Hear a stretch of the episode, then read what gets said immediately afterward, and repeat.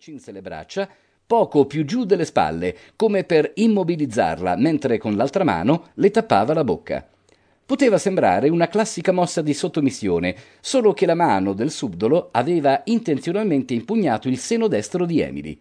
Altro che sparring partner, lo scopo di Warren ora le era ben chiaro. La donna, anziché cercare di divincolarsi, portò una mano dietro il fondoschiena e afferrò con una presa ferrea i testicoli del suo aggressore, torcendoli in modo brutale. Warren emise un rantolo, abbandonò la presa e cadde a terra in posizione fetale gemendo. Emily, faticando a mantenere un'aria seria e professionale, disse all'allieve questo è il modo più semplice per sistemare un eventuale aggressore, di qualunque genere. Ricordate, però, di essere decise e brutali quanto necessario. Dopo questo trattamento all'uomo sarà passata la voglia di continuare a importunarvi. Anche le ragazze, che dopo un primo momento avevano capito la situazione, faticavano a non scoppiare a ridere. Warren, rialzatosi dolorante, camminando piegato in due, si allontanò dalla palestra e con cattiveria le disse Continui lei però dopo ne riparliamo. Emily, soddisfatta, proseguì la lezione. La stessa sera. Dopo cena i coniugi McGuinness, avendo saputo da Lauren, la segretaria dello scomparso Daniel, che non c'erano ancora notizie, decisero di fare un nuovo tentativo per identificare il luogo dove l'ex marine si era fermato così a lungo. Impostarono il navigatore della loro auto con le coordinate e si avviarono. Questa volta si erano ricordati di prendere i rispettivi telefonini.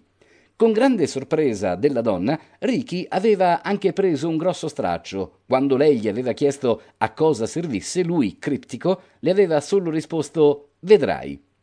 Procedendo ad andatura moderata, arrivarono nella stessa zona che avevano perlustrato inutilmente la sera prima. A un certo punto McGuinness arrestò l'auto, scese, seguito da Emily, e avvolse lo straccio intorno alla targa dicendole Ieri sera ho visto che tutte le ville hanno degli impianti di sorveglianza e io non voglio lasciare traccia del nostro passaggio. Con il buio, i fari spenti e la targa coperta saremo dei fantasmi. Speriamo solo di non incontrare qualche pattuglia, sarebbe imbarazzante. Ripartirono molto lentamente. Seguendo le indicazioni dell'impersonale voce del navigatore, si addentrarono in una stradina che sembrava un tunnel in mezzo agli alberi e dopo un po' arrivarono in vista di un grande spiazzo. Ricky, usando il freno a mano per non far accendere gli stop, si fermò restando sotto la protezione degli alberi ed esaminò la grande villa che sorgeva al centro della radura. Presero i binocoli e la osservarono con cura. Era una villa molto grande, a due piani. Vi si accedeva tramite un cancello molto elaborato, ma tutte le finestre erano chiuse. Non si scorgeva alcuna luce e non c'era traccia di vita. Dopo averla osservata per un po', decisero che era inutile rimanere ancora in quel luogo e così presero la via del ritorno, ripromettendosi di ampliare le indagini. Arrivarono a casa discutendo sul come proseguire la loro ricerca, ma quando imboccarono il vialetto che portava all'autorimessa, una grossa berlina, posteggiata lungo la via, fece balenare la luce dei fari. Era il loro collega Bennett, che si avvicinò e con aria preoccupata disse loro Cosa diamine state combinando voi due? Willis mi ha detto che gli eravate sembrati strani, e ora ne ho la conferma. Andate in giro con la targa coperta come se non voleste essere identificati. Vi siete dimenticati che, nonostante tutto, siamo sempre una squadra? Uno straccio sulla targa, si finse stupito McGuinness. Magari l'abbiamo raccolto strada facendo. Sì, e io sono Kim Novak, gli rispose ridendo Bennett.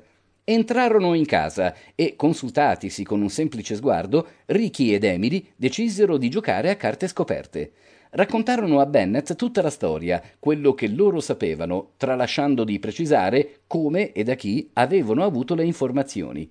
Bennett li ascoltò senza interromperli, poi alla fine disse questo però è un lavoro per la polizia. Ormai il tuo amico è scomparso da più di 24 ore, quindi si può chiedere l'avvio delle indagini.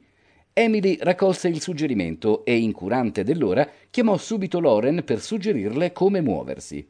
La donna le rispose in lacrime, evidentemente era qualcosa di più che una semplice segretaria, dicendole Oggi pomeriggio sono stata alla polizia, ho trovato un sergente veramente maleducato, mi ha presa in giro per poi concludere dicendomi di non fargli perdere tempo per quella che evidentemente era una scappatella. Non so più a chi rivolgermi e cosa fare. Visto come stavano